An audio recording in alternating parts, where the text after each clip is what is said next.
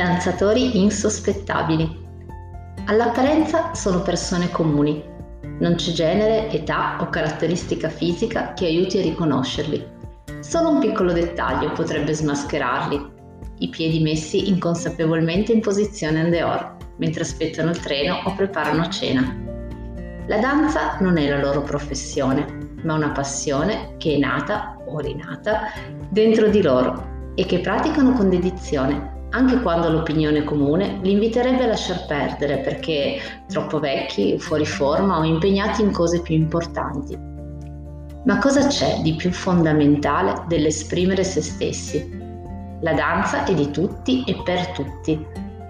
Questo progetto nasce per raccogliere le storie di questi danzatori insospettabili, sperando possano essere di ispirazione per tutti coloro che credono che nella vita non sia mai troppo tardi.